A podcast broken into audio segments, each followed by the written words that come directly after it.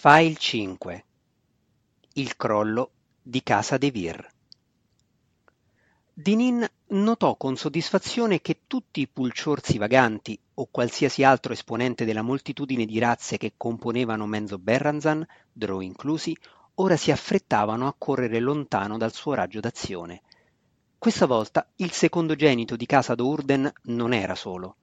Quasi sessanta soldati della casa avanzavano in linee serrate dietro di lui, Dietro a questi, in ordine analogo benché con un minore entusiasmo per l'avventura, venivano cento schiavi armati di razze inferiori, folletti, orchi e pulciorsi. Non poteva esservi alcun dubbio per gli osservatori. Una casa Drò era in marcia per muovere guerra a un'altra. Questo non era un evento comune a Menzo Berranzan, ma non era neppure inaspettato. Almeno una volta ogni dieci anni una casa decideva che la sua posizione all'interno della gerarchia cittadina poteva essere migliorata dall'eliminazione di un'altra casa. Si trattava di un proposito rischioso, perché tutti i nobili della casa vittima dovevano venire eliminati rapidamente e senza chiasso. Se ne sopravviveva anche uno soltanto per muovere un'accusa contro l'esecutore, la casa che aveva attaccato sarebbe stata cancellata dallo spietato sistema di giustizia di Menzo Berranzan. Se l'incursione veniva eseguita subdolamente e alla perfezione, tuttavia, nessuno avrebbe presentato ricorso.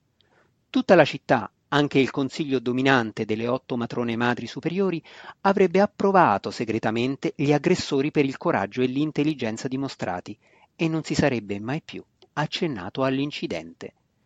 Dinin prese una strada traversa, non volendo lasciare una traccia diretta tra casa d'Ourden e casa De Vir.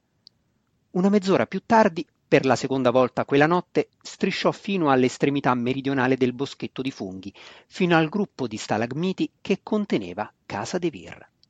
I suoi soldati si riversarono ansiosi dietro di lui, preparando le armi e valutando pienamente la struttura che si trovavano davanti. Gli schiavi erano più lenti nei movimenti.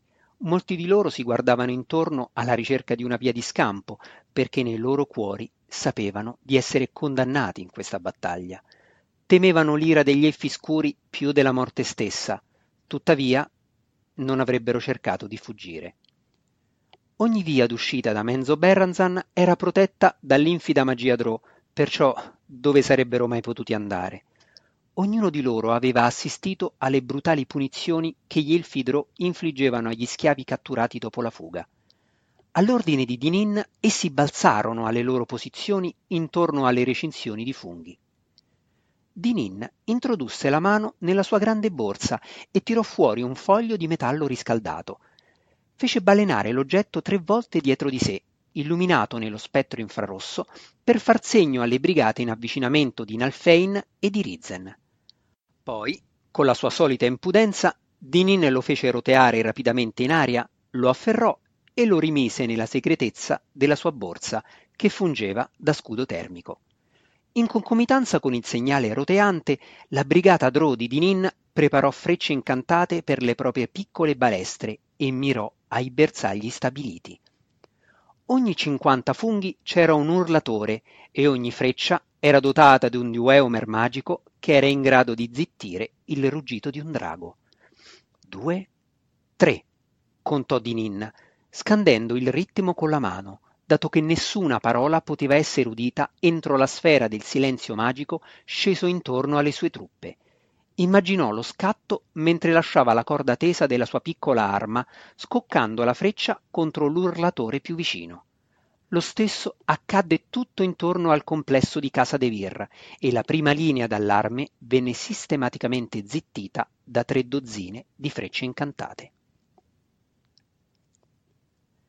A metà strada, dalla parte opposta di Menzo Berranzan, matrona Malis, le sue figlie e quattro delle comuni religiose della casa erano riunite nell'empio cerchio di Lot, costituito da otto componenti.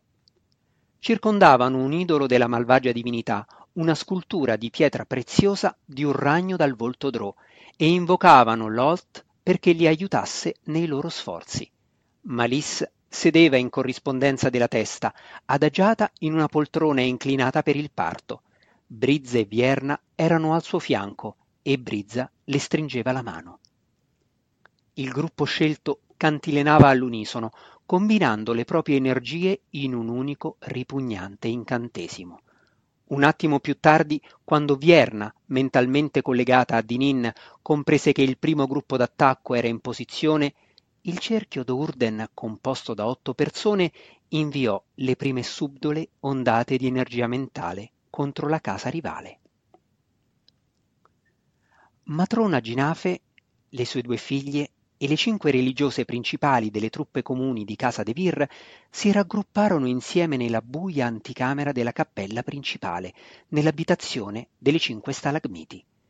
Si erano lì raccolte ogni notte in solenne preghiera da quando matrona Ginafe aveva saputo di essere caduta in disgrazia presso Lot. Ginafe si rendeva conto della vulnerabilità della sua casa finché lei non fosse riuscita a trovare un modo per placare la regina ragno.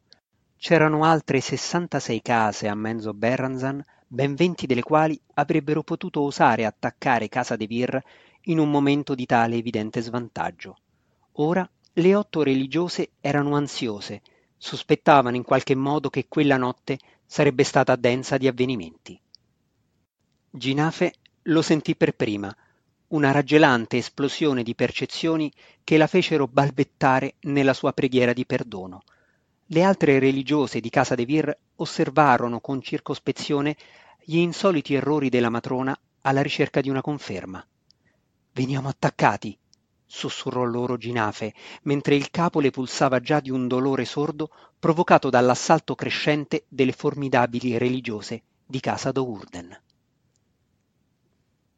Un secondo segnale da parte di Dinin mise in moto le truppe di schiavi. Usando la strategia dell'azione furtiva, essi corsero silenziosi alla recinzione di funghi e si fecero strada sferrando grandi colpi di spada.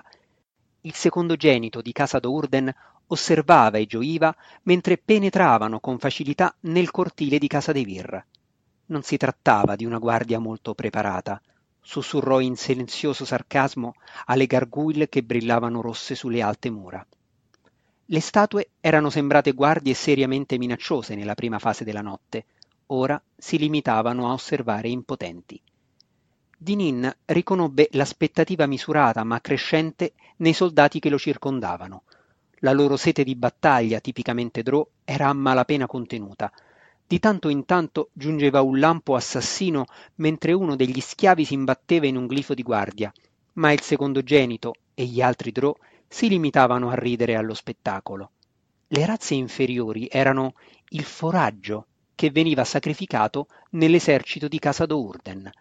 L'unico scopo di portare i folletti a Casa de Vir era quello di far scattare le trappole e le difese mortali su tutta la fascia esterna, in modo da far strada agli Elfidrò, i veri e propri soldati.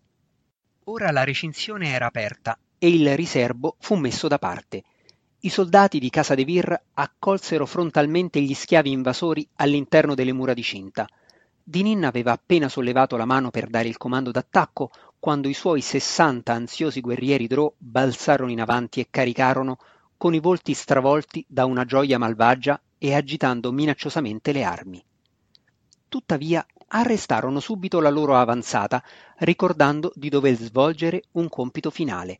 Ogni Drò nobile o comune cittadino, possedeva alcune abilità magiche.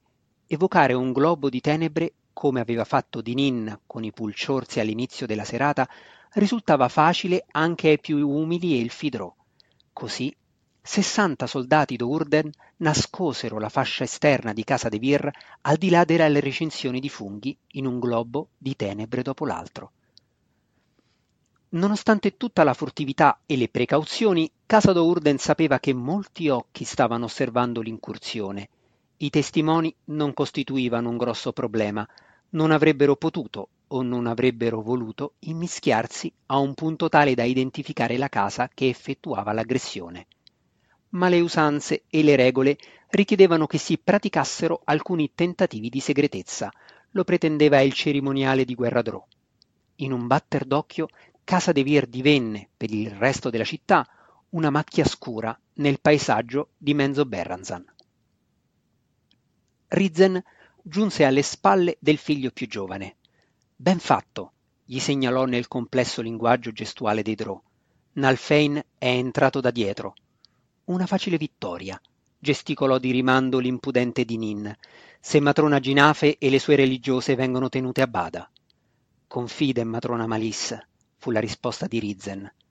Assestò un colpetto sulla spalla al figlio e seguì le proprie truppe attraverso la recinzione di funghi in cui era stato aperto un varco.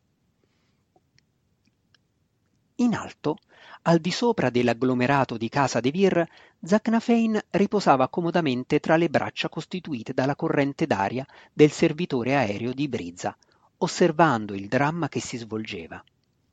Da quella posizione privilegiata Zac poteva vedere all'interno dell'anello di tenebre e poteva udire all'interno dell'anello di silenzio magico. Le truppe di Dinin, i primi soldati Drow a entrare, avevano incontrato resistenza proprio alla porta e stavano per soccombere. Nalfein e la sua brigata, le truppe di Casado Urden con maggiore pratica di stregoneria, entrarono attraverso la recinzione sul retro del complesso. Fulmini e sfere magiche d'acido tuonavano nel cortile alla base delle strutture de Vir, abbattendo sia gli schiavi d'Urden che le difese de Vir. Nel cortile sul davanti, Rizzen e Dinin comandavano i migliori combattenti di casa d'Urden. Quando tutte le forze furono entrate in campo, Zac poté vedere che l'approvazione di Lot era con la sua casa, perché i colpi dei soldati di casa d'Urden giungevano più rapidamente di quelli dei loro nemici e la loro mira si rivelava più letale. Nel giro di pochi minuti la battaglia si stava svolgendo completamente all'interno dei cinque pilastri. Zac costrinse il gelo incessante ad abbandonare le sue braccia e ordinò al servitore aereo di entrare in azione. Piombò giù sul suo letto di vento e quando fu a circa un metro da terra balzò liberamente sulla terrazza che correva lungo le stanze superiori del pilastro centrale. Immediatamente due guardie, una delle quali femmina, corsero ad accoglierlo. Esitarono confuse, tuttavia, nel tentativo di individuare la vera forma di questa vaga e confusa visione grigia troppo a lungo. Non avevano mai sentito parlare di Zacnafein Urden, non sapevano che la morte incombeva su di loro. La frusta di Zac guizzò, colpendo e squarciando la gola della femmina, mentre l'altra sua mano condusse la spada attraverso una serie di magistrali fendenti e parate che fecero perdere l'equilibrio al maschio. Zack inflisse il colpo di grazia a entrambi con un unico movimento indefinito, facendo cadere dalla terrazza, con uno scatto del polso, la femmina catturata dalla frusta e piroettando per assestare un calcio in faccia al maschio che a sua volta cadde sul fondo della grotta. Poi Zack entrò, dove un'altra guardia si alzò per andargli incontro, ma cadde ai suoi piedi. Zack scivolò lungo la parete curvilinea della torre di stalattite. Il suo corpo raffreddato si fondeva con la pietra. Soldati di casa De Vir gli corsero tutto intorno, cercando di concepire qualche forma di difesa contro la miriade di intrusi che si era già impadronita del livello inferiore di ogni struttura e che aveva occupato completamente due dei pilastri. Zack non si preoccupò di loro bloccò all'esterno il fragoroso risuonare delle armi d'adamantite, gli ordini urlati e le grida di morte, concentrandosi invece su un suono singolare che l'avrebbe condotto a destinazione, una delirante cantilena. Trovò un corridoio vuoto coperto di incisioni di ragni che correva al centro del pilastro. Come in casa d'Urden, questo corridoio terminava in una grande serie di doppie porte ornate e le loro decorazioni erano dominate da forme d'arachnidi. Questo deve essere il luogo, mormorò Zack sottovoce, sistemandosi il cappuccio sul capo. Un ragno gigantesco corse fuori dal suo nascondiglio lateralmente. Zack si tuffò sotto al suo ventre e calciò sotto a quella creatura, vorticando e raggomitolandosi per poter affondare la spada nel corpo tondeggiante del mostro. Fluidi appiccicosi sgorgavano fuori, riversandosi sul maestro d'armi e il ragno rabbrividì, giungendo rapidamente alla morte. Sì, sussurrò Zack, tergendosi il volto dai fluidi del ragno. Questo deve essere il luogo. Trascinò nuovamente il mostro morto nel suo angolino nascosto e vi scivolò dentro a sua volta, accanto alla creatura, nella speranza che nessuno avesse notato la breve lotta. Dal clamore delle armi, Zack riuscì a capire che il combattimento aveva quasi raggiunto il piano dove lui si trovava. Tuttavia, ora le difese di Casa de Vir sembravano valide e alla fine stava opponendo resistenza. Ora, Malisse, sussurrò Zacca, nella speranza che Brizza, a lui collegata nella mischia, percepisse la sua ansia. Speriamo che non sia tardi. Intanto, nell'anticamera della cappella di casa d'Urden, Malisse e le sue adepte continuavano il loro brutale assalto mentale alle religiose di casa de Vir. Lot udì le loro preghiere, più intense di quelle delle avversarie, e diede alle religiose di casa d'Urden gli incantesimi più forti nel combattimento mentale. Con facilità avevano già posto i propri nemici in posizione di difesa. Una delle sacerdotesse meno importanti nel cerchio delle otto de Vir era stata schiacciata dalle insinuazioni mentali di Brizza e ora giaceva morta sul pavimento appena a qualche centimetro dai piedi di matrona Ginafe ma improvvisamente l'impeto si era rallentato e la battaglia sembrava tornare a un livello di parità. Matrona Malis, lottando con il parto imminente, non riusciva a mantenere la propria concentrazione e senza la sua voce gli incantesimi dell'empio cerchio d'Urden si indebolivano. A fianco della madre, la potente Brizza le strinse la mano così forte che tutto il sangue ne venne spremuto, lasciandola fredda, l'unico punto freddo nella femmina partoriente, agli occhi altrui. Brizza studiò le contrazioni e la tonda calotta di capelli bianchi del bambino nascente e calcolò l'ora e il momento della nascita. Questa tecnica di trasferire il dolore del parto in un sortileggio d'attacco non era stata mai sperimentata prima, tranne nella leggenda, e Brizza sapeva che il tempismo sarebbe stato un fatto critico sussurrò all'orecchio di sua madre, esortandola con paziente insistenza a pronunciare le parole di un incantesimo letale. Matrona Malissa ripeté l'inizio dell'incantesimo, sublimando i propri rantoli e trasformando la propria rabbia in forza offensiva. Dinendo vard ma brekentol, implorava Brizza. Dinendo vard ma brekentol, ringhiava Malissa talmente decisa a concentrarsi attraverso il dolore da mordersi le labbra sottili. Apparve la testa del neonato, questa volta in modo più completo e questa volta per restare. Brizza tremava e lei stessa riusciva a malapena a ricordare il canto magico. Sussurrò i versi finali all'orecchio della matrona, quasi temendone le conseguenze. Malis raccolse tutto il suo fiato e tutto il coraggio che aveva in corpo riusciva a sentire l'eccitazione derivante dall'incantesimo con la stessa chiarezza del dolore del parto.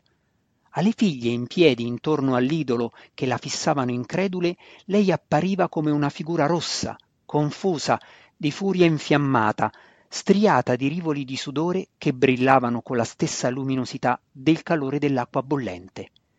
Abec! iniziò la matrona, sentendo che la pressione aumentava in un crescendo. Abec!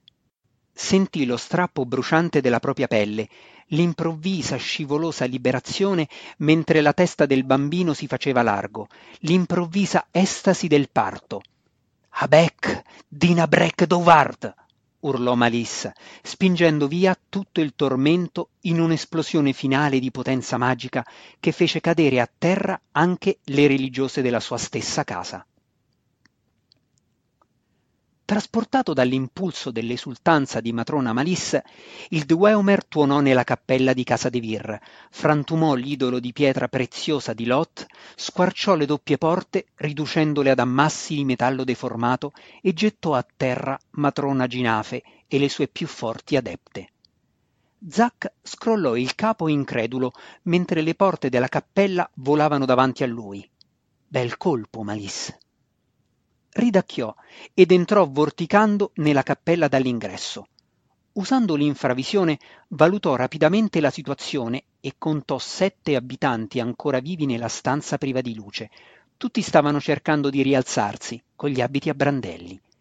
Scrollando ancora il capo di fronte alla forza pura di matrona Malisse, Zacca si tirò il cappuccio sul volto.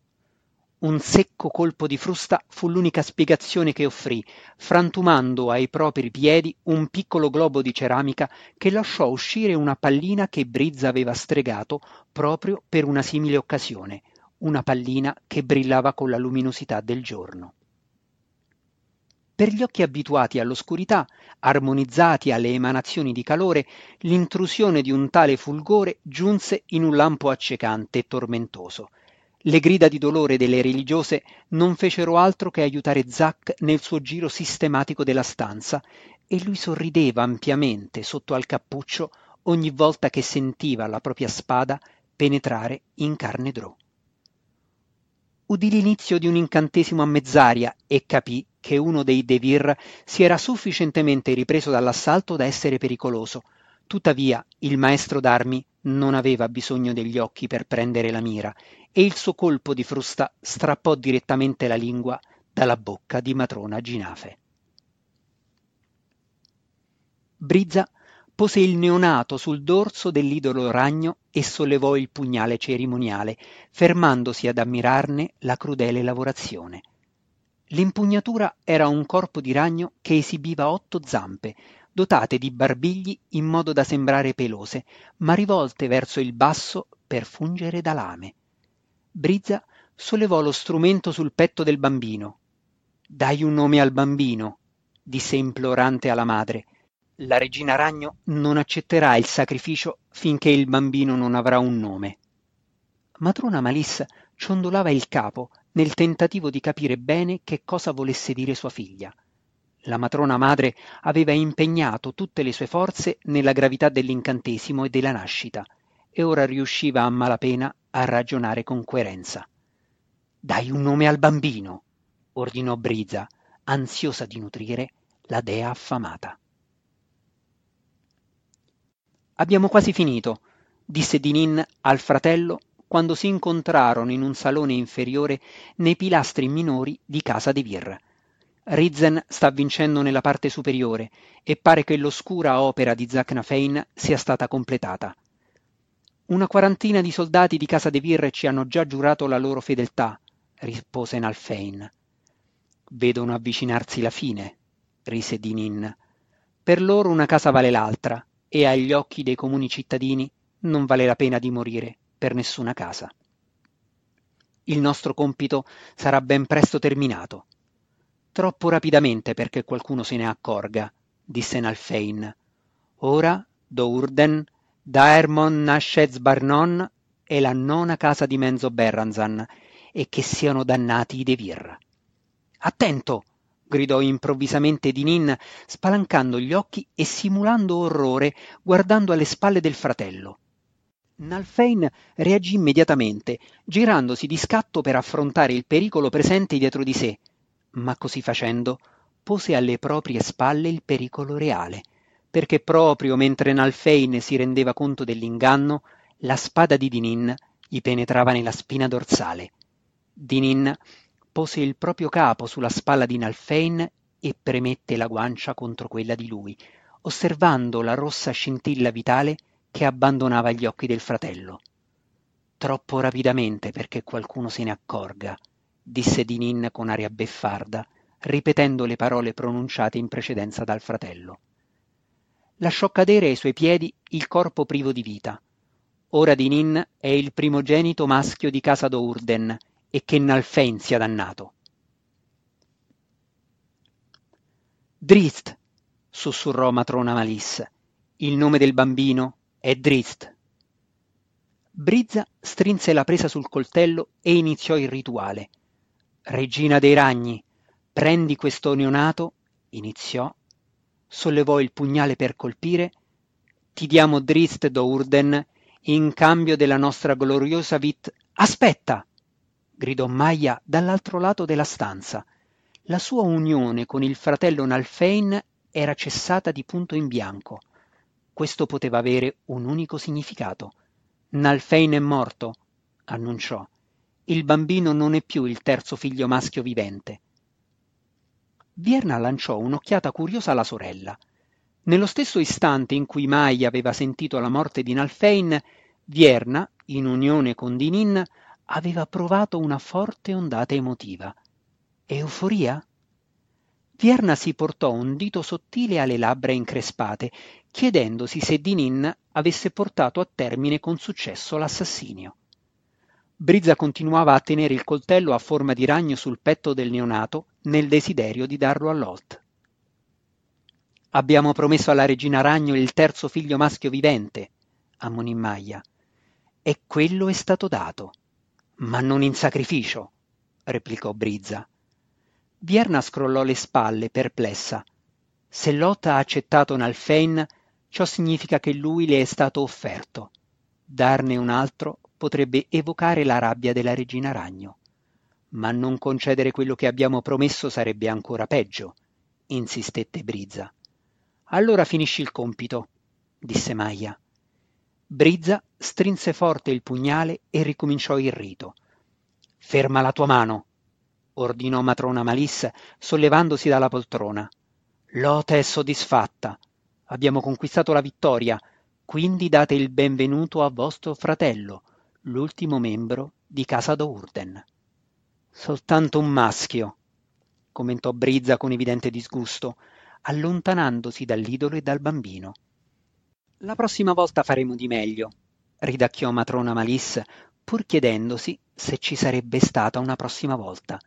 Si avvicinava alla fine del suo quinto secolo di vita e gli elfi Drow, anche quelli giovani, non erano individui particolarmente fecondi. Malis aveva avuto Brizza quando era ancora molto giovane, aveva appena compiuto un secolo, ma da allora, nell'arco di quasi quattro secoli, Malis aveva messo al mondo soltanto altri cinque figli. Anche questo bambino, Drizzt, era giunto come una sorpresa e Malis non si aspettava di poter tornare a concepire. Basta con queste riflessioni, sussurrò Malis tra sé, esausta. Ci sarà tutto il tempo. Si lasciò sprofondare di nuovo nella poltrona e piombò in sogni discontinui, seppure malvagiamente piacevoli, di maggiore potere.